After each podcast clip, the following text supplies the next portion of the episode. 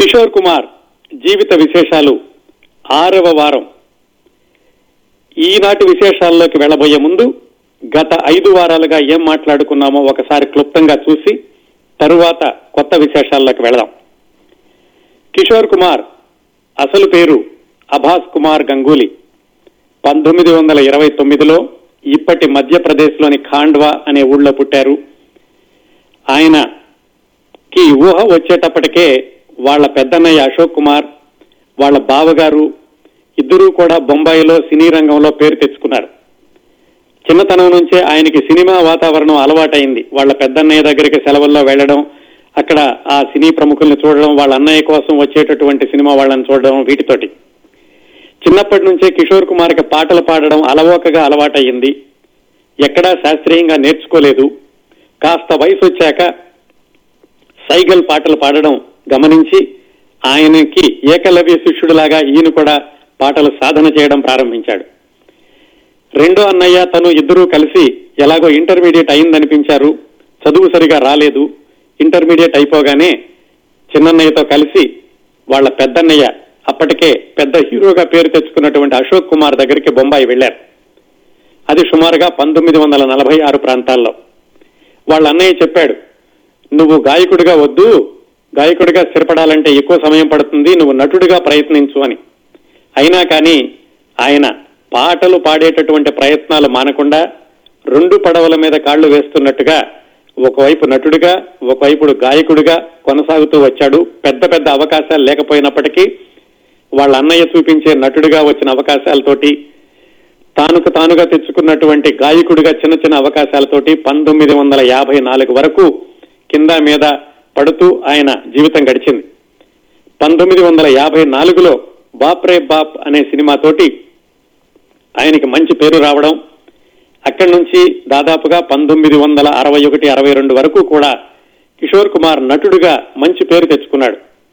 ఆయన నటించినటువంటి సినిమాలు పెద్ద కళాత్మక విలువలు ఉన్నవి వాణిజ్యాత్మక వాణిజ్యపరమైన విలువలు ఉన్నవి అని చెప్పలేం కానీ హాస్య నటుడుగాను హాస్య చిత్రాలతోటి మంచి పేరు తెచ్చుకుని పంతొమ్మిది వందల యాభై ఏడు యాభై ఎనిమిది ప్రాంతాల్లో సొంతగా చల్తీ కా నామ్ గాడి అనేటటువంటి సినిమా నిర్మించే స్థాయికి ఎదిగాడు.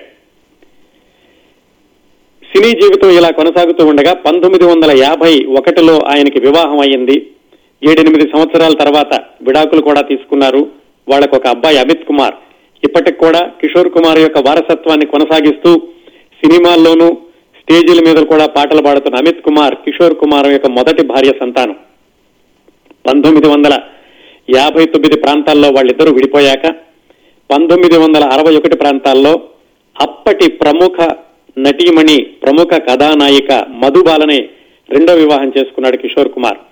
ఆ వివాహం కూడా ఎక్కువ కాలం నిలవలేదు అంటే కలిసి ఉండడం అనేది కొన్ని నెలల తర్వాత ఆమె వాళ్ళ ఇంటికి వెళ్ళిపోయింది. అనారోగ్యంతో బాధపడి దాదాపుగా ఎనిమిది తొమ్మిది సంవత్సరాల తీవ్రమైన అనారోగ్యానికి లోనై మధుబాల పంతొమ్మిది వందల అరవై తొమ్మిదిలో చనిపోయింది.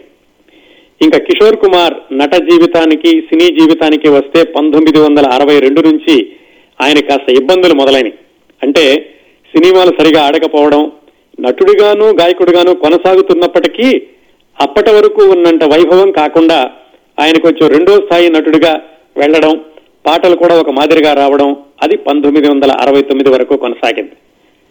పంతొమ్మిది వందల అరవై తొమ్మిదిలో ఎస్డి బర్మన్ సంగీత దర్శకత్వంలో వచ్చిన ఆరాధన కిషోర్ కుమార్కి గాయకుడిగా పునర్జన్మనిచ్చింది. ఆ ఆరాధన దగ్గర నుంచి మరణించే వరకు కూడా కిషోర్ కుమార్ మళ్ళీ వెనక్కి తిరిగి చూసుకునే అవకాశం లేకుండా ఆయన అత్యున్నత శ్రేణి గాయకుడిగా కొనసాగాడు. ఇంతవరకు క్రిందటి వారం వరకు గత ఐదు వారాలుగా మాట్లాడుకున్నాం. ఈ రోజు మిగతా విశేషాలు కొనసాగిద్దాం. ఈ కార్యక్రమం మరొక వారం కూడా కొనసాగుతుందండి. ఈ రోజు కిషోర్ కుమార్ జీవితంలోనూ సినీ జీవితంలోనూ విశేషాలు పంతొమ్మిది వందల డెబ్బై నుంచి పంతొమ్మిది వందల ఎనభై వరకు ఆ పది సంవత్సరాల్లో జరిగినటువంటి సంఘటనలు తెలుసుకుందాం. వచ్చే వారం పంతొమ్మిది వందల ఎనభై తర్వాత ఎనభై నుంచి ఎనభై ఏడులో ఆయన మరణించే వరకు జరిగినటువంటి ఆయన జీవితంలోని కొన్ని సంఘటనలు. చివరి రోజు అది వచ్చే వారం మాట్లాడుకుందాం. అలాగే వచ్చే వారం ఒక అరగంట సేపు మీకోసం కేటాయిస్తాను. కిషోర్ కుమార్ పాటల గురించిన మీ అభిప్రాయాలు కిషోర్ కుమార్ పాటలతో ముడిపడి ఉన్న మీ జ్ఞాపకాలు మిగతా శ్రోతలతో పంచుకోవడానికి పూర్తిగా అరగంట సేపు వచ్చే వారం మీకోసం కేటాయిస్తాను. అందువల్ల కిషోర్ కుమార్ పాటలను జ్ఞప్తికి తెచ్చుకుంటూ ఉండండి. వచ్చే వారం మీ జ్ఞాపకాలు మిగతా శ్రోతలతో పంచుకుందరు గాని ఈ రోజు మిగతా విశేషాల్లోకి వెళదాం. పంతొమ్మిది వందల అరవై తొమ్మిదిలో ఆరాధన చిత్రం విడుదలయ్యాక మళ్ళా వెనక్కి తిరిగి చూసుకునేటటువంటి అవకాశం రాలేదు కిషోర్ కుమార్కి అవసరం రాలేదు కూడాను. ఆ ఆరాధన సినిమాని నిర్మించినటువంటి శక్తి సామంత ఆ తర్వాత వరుసగా నిర్మించిన కటీ పతంగ్ అమర్ ప్రేమ అనురాగ్ అమానుష్ అనురోధ్ ఈ ఆత అన్ని సినిమాలు తీసేవాడు ఆ సినిమాల్లో సినీ ద- సంగీత దర్శకుడు ఎవరైనప్పటికీ కిషోర్ కుమార్ పాటలు తప్పనిసరిగా ఉండేవి అలాగే శక్తి సామంత తీసిన సినిమాలన్నింటిలోనూ కూడా కిషోర్ కుమార్ పాడినటువంటి హిట్ పాట ఒకటైనా ఉండేది. ఈ పంతొమ్మిది వందల డెబ్బై నుంచి ఆ తర్వాత కిషోర్ కుమార్ మరణించే వరకు. కేవలం ఈ సినిమాలు నిర్మాతలే కాకుండా ఆయన కిషోర్ కుమార్ పాడనటువంటి కథానాయకుడు పంతొమ్మిది వందల డెబ్బై నుంచి ఎనభై ఏడు వరకు లేడు అంటే ఆశ్చర్యపడాల్సిన పని లేదు. రాజేష్ ఖన్నా అమితాబ్ బచ్చన్ ధర్మేంద్ర జితేంద్ర సంజీవ్ కుమార్ దేవానంద్ రిషి కపూర్ రాజీవ్ కపూర్ చిట్ట చివరికి రజనీకాంత్ వరకు కూడా ఆయన అంతం అందరూ కథానాయకులకి పాడారు కిషోర్ కుమార్. అన్ని పాటలు కూడా సూపర్ హిట్ అయ్యేవి. ఆయన కథానాయకుడితో సంబంధం లేకుండా కిషోర్ కుమార్ పాట అనగానే ప్రేక్షకులందరూ ఎదురు చూసేలాగా ఆయన తన స్థానాన్ని పదిలపరుచుకున్నాడు పంతొమ్మిది వందల అరవై తొమ్మిది నుంచి చివరి వరకు కూడా అలాగే ఆయనకి ఈ ఆరాధన సినిమాతోటి గాయకుడిగా పునర్జన్మించినటువంటి ఎస్డి బర్మన్ ఆయన కూడా అద్భుతమైనటువంటి పాటలు పాడే అవకాశం కల్పించాడు ఆ తర్వాత ఏది ఆరాధన తర్వాత కూడాను. పంతొమ్మిది వందల డెబ్బై ఐదులో ఎస్డి బర్మన్ చనిపోబోయే ముందు ఆయన చిట్ట చివరగా స్వరపరిచినటువంటి పాట కూడా కిషోర్ కుమార్దే. అది బిల్లి మిల్లి అనేటటువంటి సినిమాలో బడి సూని సూని హై అనేటటువంటి పాటని చిట్ట చివరగా స్వరపరిచి కిషోర్ కుమార్తో పాడించి ఆ తర్వాత ఆయన ఆసుపత్రిలో చేరాడు. అలాగే మరణించాడు ఎస్డి బర్మన్. ఆయన బ్రతికున్న రోజులు కూడా కిషోర్ కుమార్ని రెండో కొడుకులాగా చూసుకుంటూ ఉండేవాడు. ఎంతో ఆత్మీయంగా ఉండేవాడు. ఆ తర్వాత కిషోర్ ఎస్డి బర్మన్ యొక్క కొడుకు ఆర్డి బర్మన్. ఆయన కూడా కిషోర్ కుమార్తో కలిసి ఎన్నో అద్భుతమైనటువంటి పాటల్ని అందించాడు. కిషోర్ కుమార్ స్వరంలోని చురుకుదనం అలాగే ఆర్డి బర్మన్ చేసినటువంటి ప్రయోగాలు ఆ రెండూ కలిసి అద్భుతమైనటువంటి హుషారు పాటలనే కాకుండా వేదాంతపరమైనటువంటి పాటలను కూడా చాలా అందించారు ఆర్డి బర్మన్ కిషోర్ కుమార్ కలిసి. కేవలం ఈ హీరోలే కాకుండా సంగీత దర్శకుల విషయానికి వస్తే అందరు సంగీత దర్శకుల దగ్గర పాటలు పాడాడు కిషోర్ కుమార్. ఇంకా అరవై తొమ్మిది తర్వాత కిషోర్ కుమార్ ప్రభంజనం కొనసాగుతున్న రోజుల్లో ఎవరూ కూడా ఆ కిషోర్ కుమార్ ప్రభంజనం యొక్క ప్రభావం నుంచి తప్పించుకోలేకపోయారు. ఖయ్యాం అలాగే లక్ష్మీకాంత్ ప్యారేలాల్ సపన్ చక్రవర్తి రాజేష్ రోషన్ బప్పీ లహరి ఒకళ్ళని చెప్పడానికి లేదు. అందరూ కూడా కిషోర్ కుమార్ తోటి తప్పనిసరిగా కొన్ని పాటలైనా తమ సినిమాల్లో పాడిస్తూ ఉండేవాళ్ళు. అంటే ఆ రోజుల్లో మిగతా గాయకులు లేరా అంటే మిగతా వాళ్ళందరూ ఉన్నారు. ఉన్నప్పటికీ కూడా కిషోర్ కుమార్కు ఉన్నటువంటి స్థానాన్ని మాత్రం ఆయన చెక్కు చెదరకుండా చూసుకున్నాడు చెట్టు చివరి వరకు.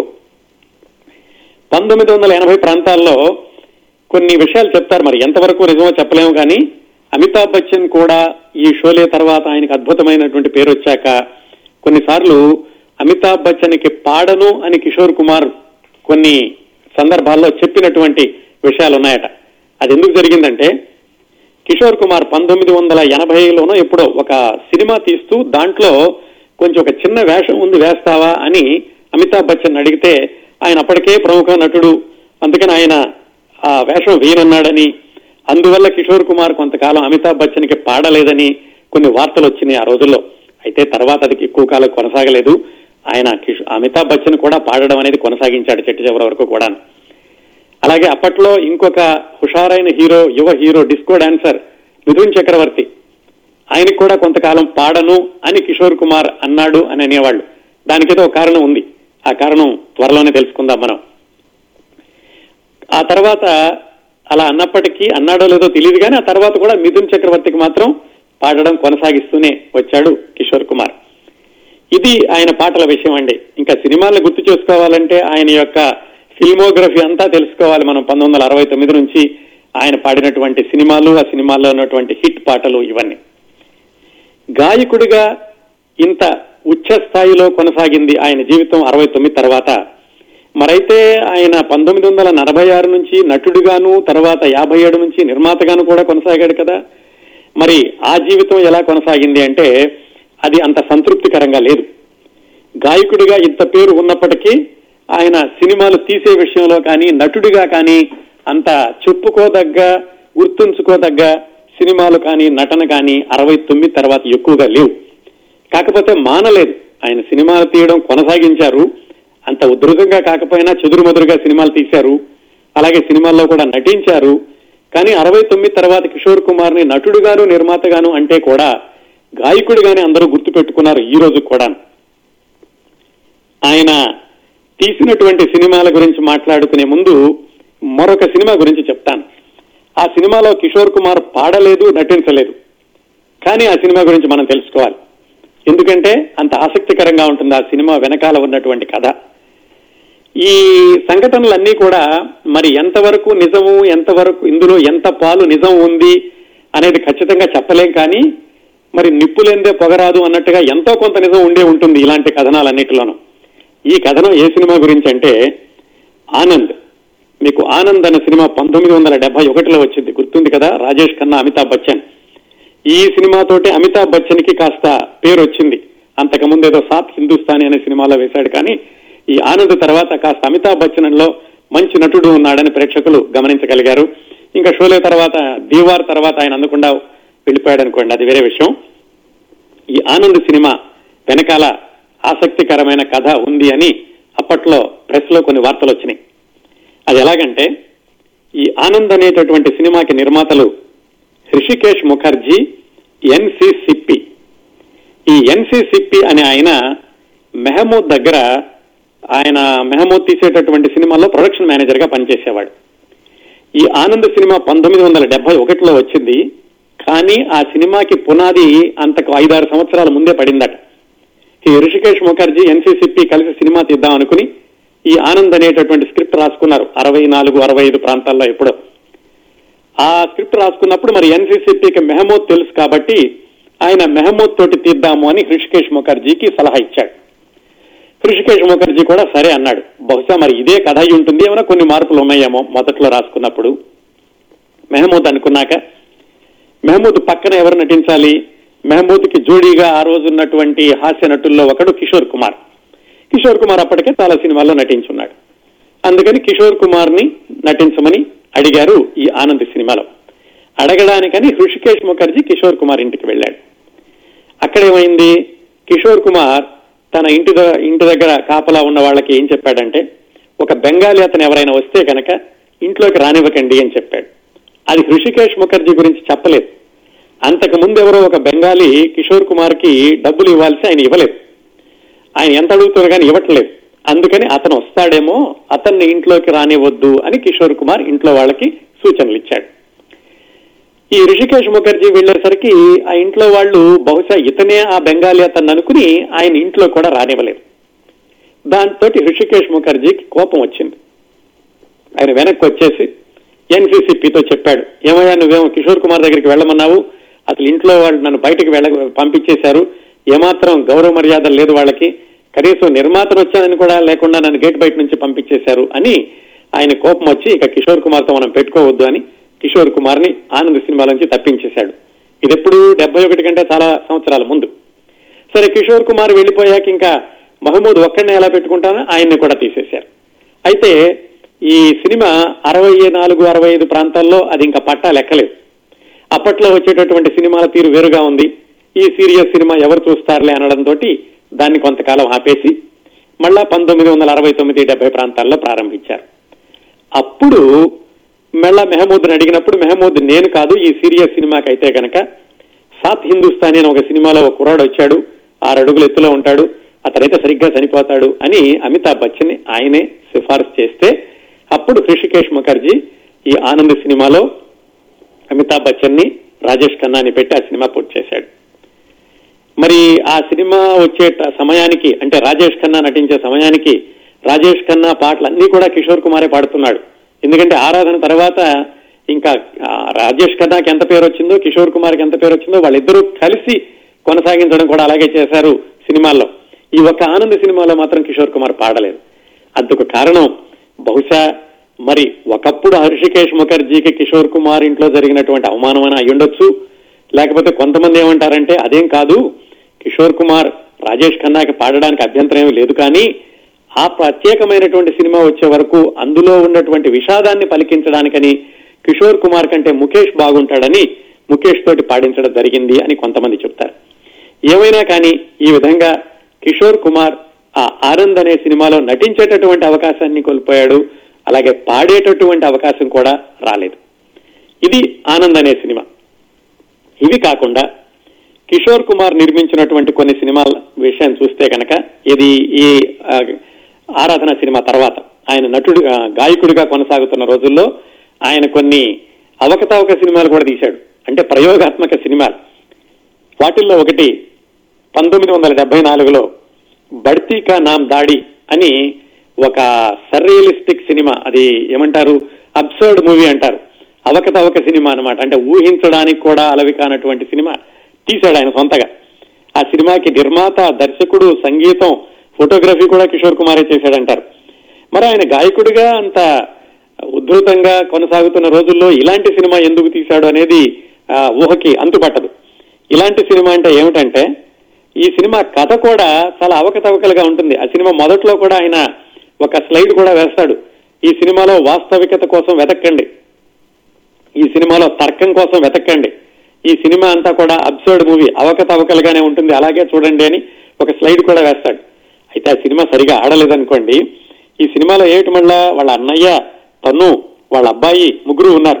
అలాగే తనకి చాలా ఇష్టమైనటువంటి హిందీ సినిమా రంగంలో ఉన్నటువంటి హాస్య నటులు కూడా ఉన్నారు. కథ కూడా విచిత్రంగా ఉంటుంది. అదేమిటంటే ఐఎస్ జోహార్ అని అప్పట్లో ఒక నటుడు ఉండేవాడు. ఆయన ఈ సినిమాలో ఒక బాగా డబ్బులున్న ఆయన ఆయన ఏమంటాడంటే ఈ లోకంలో ఎవరికి గడ్డం ఎక్కువ పొడవుగా ఉంటుందో వాళ్ళకి బహుమతి ఉంటుంది అని ప్రకటిస్తాడు. అందుకని ఇంకా ఉన్న వాళ్ళందరూ ఏమిటంటే గడ్డం పెంచడం ఎదట వాళ్ళ గడ్డాన్ని కత్తిరించడానికని ఒకళ్ళ మీద ఒకళ్ళు పోటీ పడడం ఇలా కొనసాగి చివరికి అందరూ కూడా పోటీలో నుంచి తప్పుకుని కిషోర్ కుమార్ కేఎన్ సింగ్ అని ఇంకొక అతను మిగులుతారు. ఇద్దరికి కూడా పొడవు గడ్డం ఉంటుంది. ఒకళ్ళకొకళ్ళు ఆ ఒకళ్ళ గడ్డాన్ని వేరే వాళ్ళు దాన్ని కత్తిరించాలి అని ఇద్దరు పోటీ పడడం చివరి కిషోర్ కుమార్ గెలిచి బహుమతి తీసుకోవడానికి వేదిక మీదకి వెళ్ళేసరికి అక్కడికి అశోక్ కుమార్ కిషోర్ కుమార్ కంటే ఇంకా పొడవైన గడ్డంతో ఉండి ఆయన బహుమతి తీసుకోవడం. ఇలా నడుస్తుంది కథ. ఈ కథ ఏదో ఆయన తమాషాగా తీశాడు అనుకున్నాడు అనుకున్నాడు కానీ ప్రజలకు అంతగా ఎక్కలేదు. పైగా ఈ సినిమా నిర్మాణం మధ్యలో ఆయన తెర మీదకి వచ్చేసి ఇవాళ మా సినిమాలో ఎవరికి డ్రెస్సులు లేవండి అందుకని మామూలు డ్రెస్సులో చేసేస్తామే అని చెప్పేసి మామూలు డ్రెస్సుల్లో కొన్ని సీన్లు చేయడం ఇలా మొత్తానికి కంగాళీ కంగాళీగా నడిచింది ఈ- బడితీ కనాం దాడి అనేది. అది సరిగా ఆడలేదు. అలాగే ఇంకో ఏడెనిమిదేళ్ళ తర్వాత పంతొమ్మిది వందల ఎనభై ఒకటిలో ఆయన చల్తీ కానాం జిందగీ అని ఇంకో సినిమా తీశాడు. చల్తీ కానాం గాడి అన్నట్టుగా. అది మళ్ళీ ముగ్గురు అశోక్ కుమారు అనూప్ కుమారు కిషోర్ కుమారు వాళ్ళ అబ్బాయి అమిత్ కుమారు వీళ్ళందరూ కలిసి వేశారు ఆ సినిమాలో. ఆ సినిమాలోనే కిషోర్ కుమార్ పక్కన తెలుగు నటీమణి వై విజయ అని ఆవిడ కూడా నటించింది. ఆ సినిమా కూడా సరిగా ఆడలేదు. ఈ సినిమా ఏది? ఈ చల్తీ కానాం జిందగీకి ముందు శభాష్ డాడీ అని ఇంకో సినిమా తీశాడు. దానిలో కూడా కిషోర్ కుమార్ వాళ్ళ అబ్బాయి అమిత్ కుమార్ ఉన్నారు. అమిత్ కుమార్ దాదాపుగా హీరో అనుకోవచ్చు అప్పట్లో ఒక వయసులో ఉన్నటువంటి కురవాడు ఆ శభాష్ డాడీ అనే సినిమాలో అమిత్ కుమార్ పక్కని మన తెలుగు నటీమణి జయసుధ హీరోయిన్గా వేశారు. ఆ సినిమా కూడా సరిగా ఆడలేదు. ఈ విధంగా కిషోర్ కుమార్ చేసిన ప్రయత్నాలన్నీ బెడిసి కొట్టాయి. ఇది ఆయన గాయకుడిగా ఉద్ధృతమైనటువంటి స్థాయిలో కొనసాగుతున్న రోజుల్లో. అందుకని పంతొమ్మిది వందల అరవై తొమ్మిది తర్వాత కిషోర్ కుమార్ నటుడుగా గుర్తుపెట్టుకునేటటువంటి సినిమాలు నిర్మాతగా గుర్తుపెట్టుకునే సినిమాలు ఎక్కువగా లేవు. ఈ విధంగా ఆయన గాయకుడిగా నటుడిగా కొనసాగుతున్న రోజుల్లోనే అంటే పంతొమ్మిది వందల ఈ అరవై తొమ్మిది తర్వాత ఎనభై వరకు ఈ మధ్యలో ఆయన వ్యక్తిగత జీవితంలో మరొక సంఘటన జరిగింది. అదేమిటంటే ఆయనకి మూడో వివాహం. మొదటి రెండు వివాహాలు గురించి మనం వివరంగా తెలుసుకున్నాం. రూమా ఆవిడ పంతొమ్మిది వందల యాభై ఒకటి నుంచి యాభై ఎనిమిది వరకు ఉన్నారు. యాభై ఎనిమిదిలో విడాకులు తీసుకుని వెళ్ళిపోయారు రెండో వివాహం మధుబాల పంతొమ్మిది వందల అరవై ఒకటిలో ఆవిడ వివాహం చేసుకునే కొద్ది నెలలు మాత్రమే కిషోర్ కుమార్తో ఉన్నారు. ఆవిడ చనిపోయే వరకు కూడా కిషోర్ కుమార్ విడాకులు తీసుకోలేదు కానీ దూరంగా ఉన్నారు. మూడో వివాహం యోగితా బాలి అనేటటువంటి నటీమణితో జరిగింది.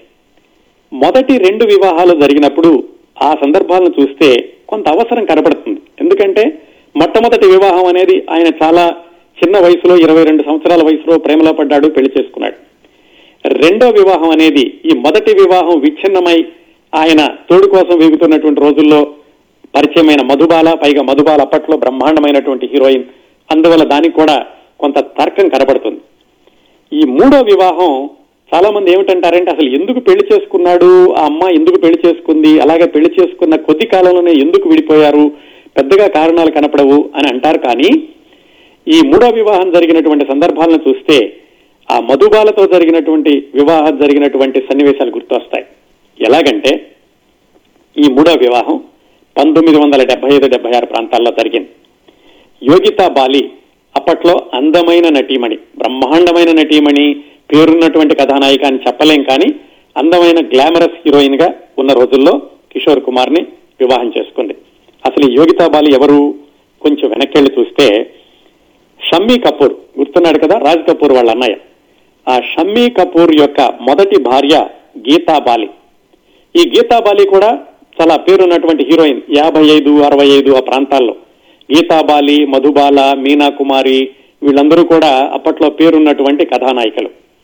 ఆ షమ్మీ కపూర్ భార్య గీతాబాలి ఆ తర్వాత పది సంవత్సరాలకు ఆవిడ మసూచితోటి చనిపోవడంతో షమ్మీ కపూర్ రెండో వివాహం చేసుకున్నాడు కానీ వాళ్ళిద్దరూ సఖ్యంగా కలిసి ఉంటూ ఉండేవాళ్ళు. ఆ గీతాబాలి ఆవిడని గుర్తు చేసుకుంటే ఇంకొక విషయం కూడా గుర్తు చేసుకోవాలి. ఆ గీతాబాలి దగ్గర సెక్రటరీగా ఒక ఆయన పనిచేస్తూ ఉండేవాడు. ఆయన పేరు సురీందర్ కపూర్. ఆ సురేందర్ కపూర్ యొక్క పిల్లలే మన బోని కపూర్ అలాగే అనిల్ కపూర్. అది ఊరికే సందర్భం వచ్చింది కాబట్టి చెప్పాను. ఆ గీతా బాలి యొక్క అక్కగారు అమ్మాయి యోగితా బాలి.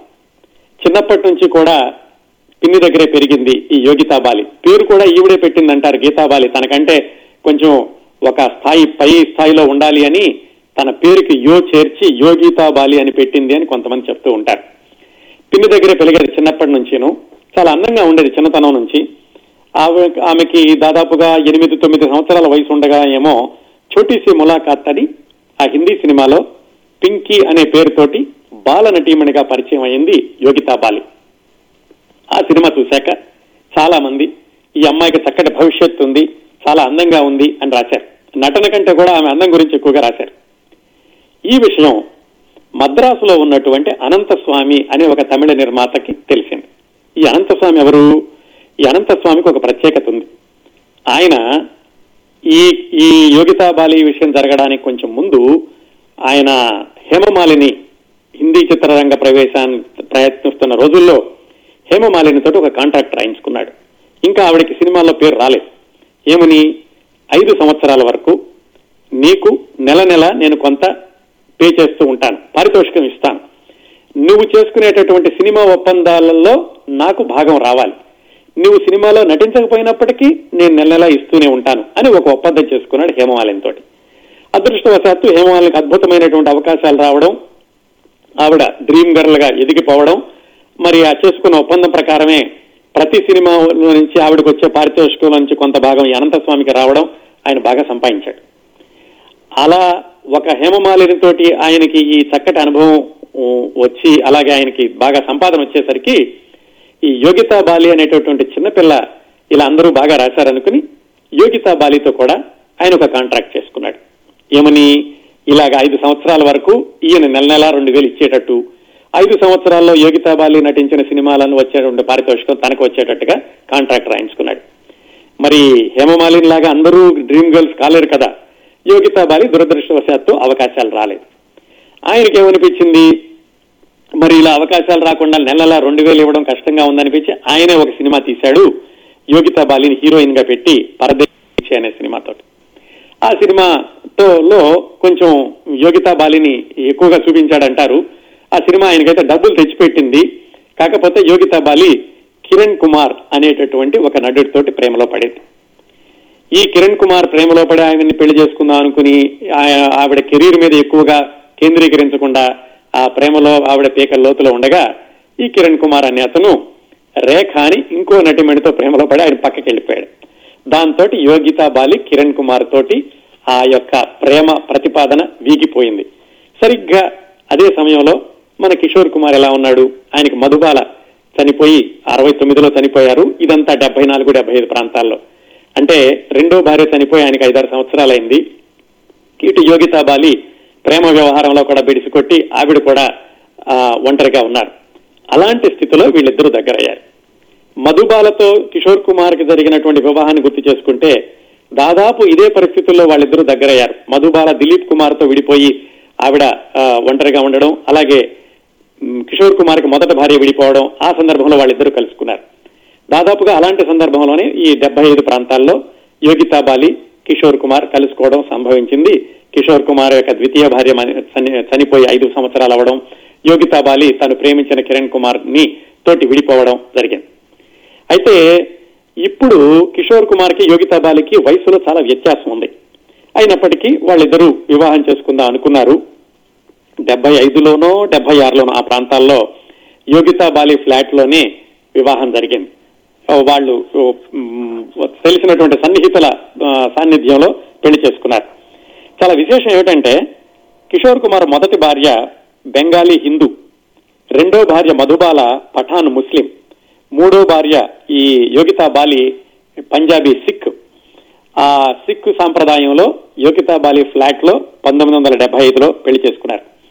ఆ పెళ్ళిలో యోగితా బాలికి కన్యాదానం ఇవ్వడానికి బాబాయి వర బాబాయి అయినటువంటి షమీ కపూర్ వచ్చాడు. అప్పటికి పిన్ని చనిపోయింది గీతాబాలి చనిపోయింది. ఈయన వచ్చి క- కన్యాదానం చేశాడు. మరి కిషోర్ కుమార్ తరఫున పెద్దవాళ్ళు ఉన్నారు కదా పెద్దవాళ్ళు ఉండాలి కదా వాళ్ళ నాన్నగారు ఎప్పుడో చనిపోయారు. కిషోర్ కుమార్ మెహమూద్ని పిలిచి తన తరఫున పెళ్ళి పెద్దగా ఉంచుకున్నాడు. ఆ విధంగా ఆ నలుగురు సమక్షంలో వాళ్ళ ఫ్లాట్లో పెళ్ళైపోయింది యోగితా బాలికి కిషోర్ కుమార్కి అదే రోజు సాయంకాలం కిషోర్ కుమార్ ఇంట్లో కూడా బెంగాలీ సాంప్రదాయంలో వివాహం చేసుకున్నాడంటారు. వివాహం వైభవంగా జరిగింది. ఇద్దరు కూడా హుషారుగా ఉన్నారు. యోగితాబాలి పెద్ద పేరున్న నటీమణి కాకపోయినా అందమైన నటీమణిగా పేరు తెచ్చుకున్నారు. కిషోర్ కుమార్ కూడా అద్భుతమైనటువంటి గాయకుడు. మరి యోగితా బాలి కూడా అద్భుతమైనటువంటి గాయకుడు. జీవితం సాంసారిక జీవితం బ్రహ్మాండంగా ఉంటుంది అనుకుంది.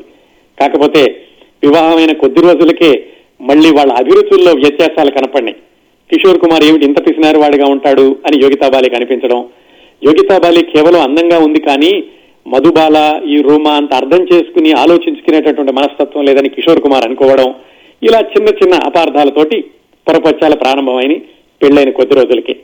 ఇంకో విషయం ఏమిటంటే పెళ్ళవగానే వాళ్ళిద్దరూ హనీమూన్కి వెళదాం అనుకున్నారు. అనుకుంటే యోగితా బాలి వాళ్ళ అమ్మగారు వచ్చి నేను కూడా వస్తానంది. అదేమిటి మీరు రావడం ఏంటి మేము హనీమూన్కి వెళుతున్నామంటే లేదు లేదు అమ్మాయి మా అమ్మాయి అంటే చాలా ప్రేమ. నేను దగ్గరుండి చూసుకోవాలి నేను రావాల్సిందే అంది. దాంతో వాళ్ళు హనీమూన్ కూడా క్యాన్సిల్ చేసుకున్నారు. అయితే తర్వాత విడివిడిగా సౌత్ ఆఫ్రికాకి వెళ్ళారట అది వేరే విషయం.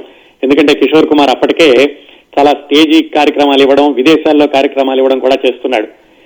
అట్లా చిన్న చిన్న విషయాలతోటి మొదలైనటువంటి పరపచ్చాలు. యోగితా బాలి ఇదేమిటి? ఈయన ఇలా ఉంటున్నాడు ఇంత పిసినారితనంగా ఉంటున్నాడు అని కొన్నాళ్ళు నేను విశ్రాంతి తీసుకుంటానని వాళ్ళ అమ్మ వాళ్ళ ఇంటికి వెళ్ళడం. కిషోర్ కుమార్ పోని వచ్చేయని ఆయన అడగకపోవడం అదేమిటి? నేను వచ్చేస్తే ఆయన మళ్ళీ నన్ను రమ్మని పిలవట్లేదని ఈవిడనుకోవడం ఇలాంటి విషయాలతోటి ఒక సంవత్సరం మించి వాళ్ళ వైవాహిక బంధం కొనసాగలేదు. ఒక సంవత్సరం పద్దెనిమిది నెలల్లోనే చివరికి యోగితా బాలినే మీరు నాకు భరణం ఇవ్వద్దు ఏమొద్దు విడిపోదాం మన ఇద్దరం మనిద్దరికీ కలిసేటటువంటి అభిరుచులు కాదు అని ఆవిడే ప్రతిపాదన తెస్తే కిషోర్ కుమార్ కూడా కాదనలేదు. ఎందుకంటే ఆయనకు కూడా అనుకున్నంత ఆనందం కనిపించలేదు గీతాబాలితో జరిగినటువంటి వివాహంలోనూ. ఆ విధంగా వాళ్ళు పంతొమ్మిది వందల డెబ్బై ఏడు ప్రాంతాల్లో విడిపోయారు. ఆ విధంగా మూడో వివాహం కూడా కిషోర్ కుమార్కి కలిసి రాలేదు. అయితే ఈ విడిపోయినప్పుడు యోగితా బాలి యొక్క కుటుంబం ఆర్థిక ఇబ్బందుల్లో ఉందని తెలిసి కిషోర్ కుమారే చెప్పాడట పోన్లే మన ఒప్పందంలో లేకపోయినా నేను డబ్బులు ఇస్తాను తీసుకో మీ అమ్మ వాళ్ళకి డబ్బులు లేవు కదా అంటే యోగితా బాలి కూడా వద్దు మీరు అలాగా దయతో ఇచ్చేటటువంటి డబ్బులు వద్దు నాకు. కాకపోతే మీరు ఏదైనా సినిమా తీస్తే ఆ సినిమాలో వేషం ఇచ్చి అప్పుడు పారితోషికం ఇవ్వండి అని అడిగితే ఆయన తీసేటటువంటి శభాష్ డాడీ అనేటటువంటి సినిమాలో ఏది జయసుధ నటించింది అనుకున్నాను చూడండి ఆ సినిమాలో యోగితా బాలిని నటింపచేసి ఏది అప్పటికి విడిపోయారు ఇద్దరు. అంటే మాజీ భార్యనే తన పక్కన హీరోయిన్గా పెట్టుకుని శభాష్ డాడీ సినిమా తీసి దాని తరఫున ఆయన యోగితా బాలికి పారితోషికం ఇచ్చి పంపించారు. ఆ విధంగా మంచిగానే ఆయన చూసుకున్నాడు ఆ మూడో భార్యను కూడా. అయితే విడిపోయాక మళ్ళీ ఆవిడ తర్వాత మిథున్ చక్రవర్తిని పెళ్ళి చేసుకోవడం ఇప్పటి వరకు కూడా మిథున్ చక్రవర్తితో కలిసి ఉండడం తర్వాత వాళ్ళ అబ్బాయితోటి రెండు మూడు సంవత్సరాల క్రితట ఒక సినిమా కూడా తీసింది ఆవిడ. ఇది మిథున్ చక్రవర్తిని మిథున్ చక్రవర్తి ద్వారా కలిగినటువంటి సంతానం ఒక అబ్బాయిని పెట్టి ఆవిడ సొంతగా ఒక సినిమా కూడా నిర్మించింది. అది కిషోర్ కుమార్ జీవితంలో జరిగినటువంటి వ్యక్తిగత జీవితంలో జరిగిన ఒక సంఘటన ఈ ఆయన గాయకుడిగా ఉచ్చ స్థాయిలో ఉండగా జరిగినటువంటి సంఘటన. ఇది డెబ్బై ఆరు డెబ్బై ఏడులో జరిగింది కదా. దీని తర్వాత సుమారుగా ఇదే రోజుల్లో అంటే యోగితా బాలి తోటి మూడవ వివాహం ఇలా జరుగుతున్నటువంటి రోజుల్లో కిషోర్ కుమార్కి గవర్నమెంట్ తోటి ఒక ఇబ్బంది ఎదురైంది. అసలు ఆయన పాలిటిక్స్ ఎప్పుడు పట్టించుకోడు. ఆయన సినిమాలు ఆయన పాటలు ఆయన గొడవలే కానీ మరి ప్రభుత్వంతో ఇబ్బందులు ఎందుకు ఎదురైనాయి? అది చాలా ఆసక్తికరంగా ఉంటుంది. పంతొమ్మిది వందల డెబ్బై ఐదు భారతదేశంలో ఆ సంవత్సరాల్లో ఏం జరిగింది అంటే గనక దాదాపుగా ఇప్పుడు యాభై సంవత్సరాలు పైబడిన వాళ్ళందరికీ గుర్తుండాలి యాభై సంవత్సరాలు పైబడిన వాళ్ళు ఎందుకు అంటున్నానంటే పంతొమ్మిది వందల డెబ్బై ఐదు అంటే ఇప్పటికి నలభై సంవత్సరాలు వెనకాల కదా. మరి అప్పట్లో భారతదేశంలో జరిగినటువంటి పరిస్థితులు గుర్తుండాలంటే కనీసం పదేళ్ళ వయసైనా ఉండి ఉండాలి. అందువల్ల ఇప్పుడు యాభై సంవత్సరాలు దాటిన వాళ్ళకి ప్రత్యక్షంగా చూసుంటారు. ఆ రోజు భారతదేశంలో ఏం జరిగింది అనేది. ఈ తరం కూడా వినే ఉంటుంది. ఎందుకంటే భారతదేశం యొక్క స్వాతంత్ర చరిత్రలో ఆ సంవత్సరంన్నర పాటు దాదాపుగా రెండు సంవత్సరాల కంటే కొంచెం తక్కువ అన్ని నెలలు కూడా భారతదేశంలో ఒక చీకటి రాజ్యం నెలకొన్నటువంటి పరిస్థితులవి. ఎమర్జెన్సీ అత్యవసర పరిస్థితి. అది ఎందుకు వచ్చింది ఏమిటి అనేది అదంతా ఒక రాజకీయ కథ అనుకోండి. ఇందిరాగాంధీ గారు భారతదేశంలో అంతర్గత సంక్షోభం మొదలైంది. భారతదేశం యొక్క శాంతి భద్రతలకి స్థిరత్వానికి కూడా ప్రమాదం ఏర్పడుతోంది కాబట్టి అత్యవసర పరిస్థితి విధిస్తున్నాను అని పంతొమ్మిది వందల డెబ్బై ఐదు జూన్ ఇరవై ఆరవ తారీఖున దేశం మొత్తడం కూడా అత్యవసర పరిస్థితిని విధించారు. ఎమర్జెన్సీ ప్రకటించడం అంటే ఏమిటి?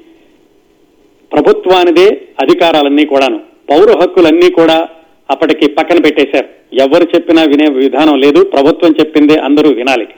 ఎవరు గొంతెత్తి ప్రభుత్వాన్ని విమర్శించినా కానీ వాళ్ళందరినీ కూడా జైళ్ళలో కుక్కేశారు. ప్రతిపక్షం అనేది లేదు. ఆ, అలాగే పత్రికలకు కూడా స్వేచ్ఛ లేదు. సినిమాలకు స్వేచ్ఛ లేదు. గాయకులకు స్వేచ్ఛ లేదు. సినిమాల్లో వీళ్ళు సెన్సార్ వాళ్ళు ఏం చెప్తే అంతే. మళ్ళా ఎదురు అప్పీల్ చేసుకోవడానికి కూడా వీలు లేదు.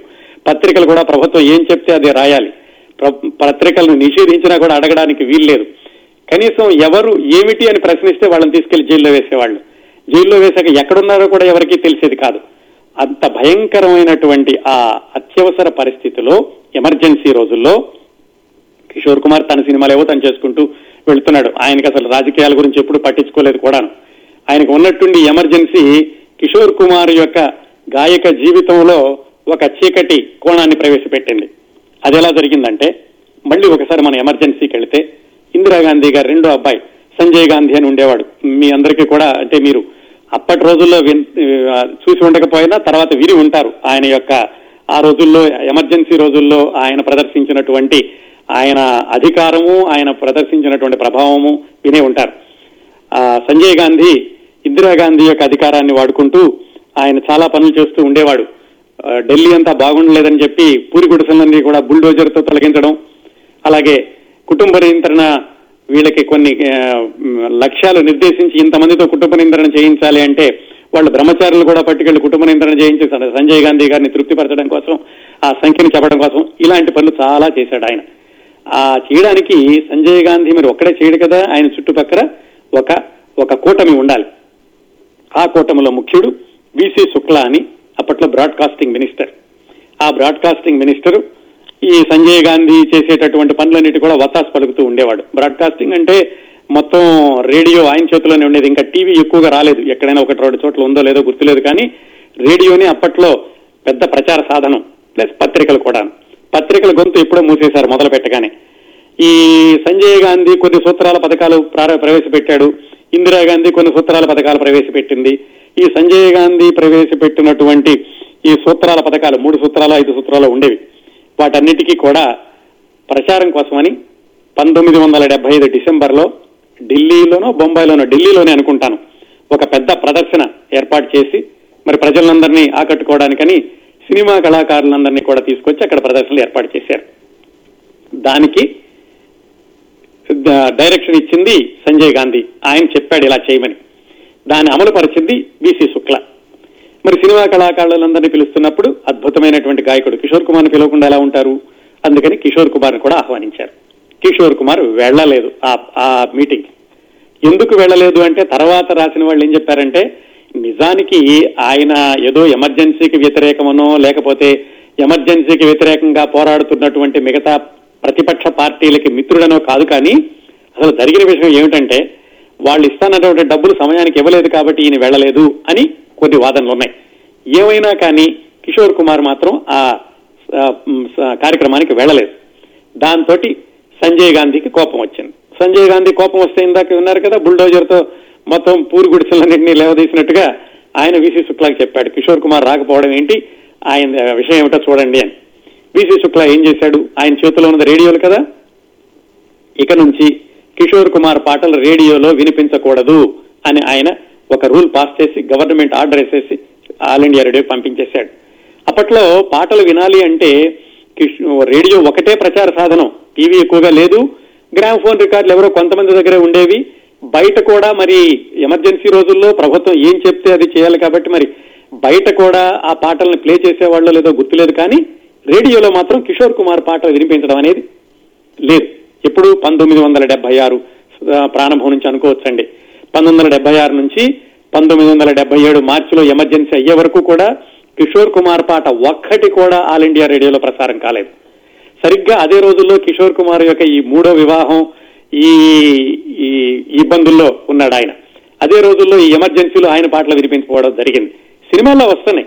సినిమాల్లో వస్తున్నాయి. సినిమాల్లో ప్రజలు చూస్తున్నారు కానీ రేడియోలో వినే అవకాశాన్ని మాత్రం కోల్పోయారు. దానికి కారణం కూడా చెప్పారు. ఎవరు అడగకపోయినా అడిగేటటువంటి హక్కు లేకపోయినా అడిగేటటువంటి అవకాశం లేకపోయినా ప్రభుత్వం ఏం చెప్పిందంటే కిషోర్ కుమార్ పాడేటటువంటి పాటల్లో అశ్లీలత ఉంది అందుకని ఈ ద్వంద్వార్థాల పాటలు ఉంటాయి అందుకని వినిపించట్లేదన్నారు. మరి అదే కిషోర్ కుమార్ని వాళ్ళు కూడా కార్యక్రమానికి రమ్మని పిలిచారు. ఆయన రాలేదు కాబట్టి ఈ ఆయన పాటల మీద నిషేధం విధించారు. అది జరిగిందండి. కిషోర్ కుమార్ యొక్క వ్యక్తిగత జీవితంలో ఆ వృత్తి జీవితంలో కూడాను ఆయన మూడో వివాహం ఒడిదుడుకులు ఎగుడు దిగుడుగా ఉన్న రోజుల్లోనే ఇదిగో ఎమర్జెన్సీలో ఇది కూడా జరిగింది.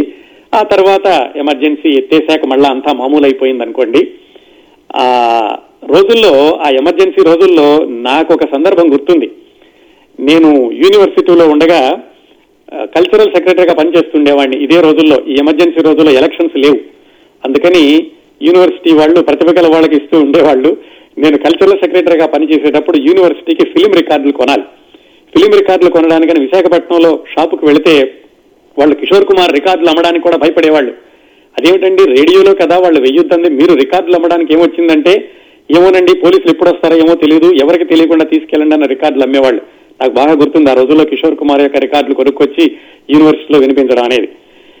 అది జరిగిందండి ఎమర్జెన్సీ రోజుల్లో కిషోర్ కుమార్ యొక్క స్వరానికి రేడియోలో నిషేధం విధించడానికి. ఇది జరిగాక పంతొమ్మిది వందల ఎనభై నుంచి ఎనభై ఏడు వరకు ఆయన యొక్క చివరి సంవత్సరాల్లో జరిగినటువంటి కొన్ని కొన్ని సంఘటనలు అలాగే ఆయన యొక్క నాలుగో వివాహం అది వచ్చే వారం తెలుసుకుందాం. ఇంకొక విషయం చెప్తాను. కిషోర్ కుమార్ గురించి కొన్ని ఆసక్తికరమైనటువంటి సంఘటనలు క్రిందటి వారం చూశాం కదా. డబ్బుల విషయంలో చాలా గట్టిగా ఖచ్చితంగా ఉంటారు అని. నిజానికి ఆయన ఏ తోటి సహ నటీనటులకి ఎప్పుడూ కూడా ఆయన ఇబ్బందులు కలిగించలేదు. అలాగే ఆయన ఏ దర్శకుడికి కూడా ఇబ్బందులు కలిగించలేదు. ఆయన ఇబ్బంది కలిగించడం అనేది కూడా ఆయనంతటా ఆయన చేయలేదు. ఏమైందంటే ఎవరైతే డబ్బులు ఎగ్గొడతారో అని తెలిసిందో వాళ్ళతోటి ఆయన ఖచ్చితంగా ఉండేవాడు. కానీ మామూలు వాళ్ళకి మాత్రం ఇప్పుడు ఇబ్బంది కలిగించలేదు సరికదా? ఆయన చేసినటువంటి గుప్తదానాలు కూడా చాలా మందికి తెలియదు. మీకు మొట్టమొదటి ఎపిసోడ్ కనుక గుర్తుంటే కిషోర్ కుమార్ పాటలు పాడేటప్పుడు ఈయన గాయకుడిగా పైకొస్తాడు అని చెప్పినటువంటి వ్యక్తి పేరు అరుణ్ కుమార్ ముఖర్జీ వాళ్ళ అమ్మగారి కజిన్ బ్రదర్ ఆయన చాలా చిన్న వయసులోనే చనిపోతే ఆయన కూడా సినిమాల్లోకి వెళ్ళారు సినిమా వాళ్ళందరూ కూడా దాన విరాళాలు ఇచ్చి వాళ్ళ కుటుంబాన్ని ఆదుకున్నారు. కిషోర్ కుమార్ ప్రత్యేకంగా వాళ్ళకి వాళ్ళకి విరాళం ఇవ్వడమే కాకుండా బాగల్పూర్లో ఉన్నటువంటి కుటుంబాన్ని పలుసార్లు ఆయన వెళ్ళి కనుక్కుని పిల్లలందరూ చదువుతున్నారా లేదా అని అంత దగ్గరగా చూసుకున్నట్టు జాగ్రత్తగా ఆ విషయం కిషోర్ కుమార్ ఎప్పుడూ చెప్పుకోలేదు. ఆ అరుణ్ కుమార్ ముఖర్జీ యొక్క భార్య చెప్పినప్పుడే కిషోర్ కుమార్ ఇలా ఉండేవాడు అని తెలిసింది. ఇదే కాదండి ఒక కొంతమంది నిర్మాతలు కూడా డబ్బులు లేక ఇబ్బంది పడుతుంటే ఈయన ఎదురిచ్చి ఆ షూటింగ్లు పూర్తి చేసినటువంటి సందర్భాలు కూడా ఉన్నాయి. అందువల్ల కిషోర్ కుమార్ చేసినటువంటి పనులు మనం ఏదో చదువుకోవడానికి వినడానికి ఆసక్తికరంగా ఉంటుంది కానీ దాని వెనకాల ఒక కారణం తప్పనిసరిగా ఉంది అని కిషోర్ కుమార్ చెప్పుకుంటూ ఉండేవాడు.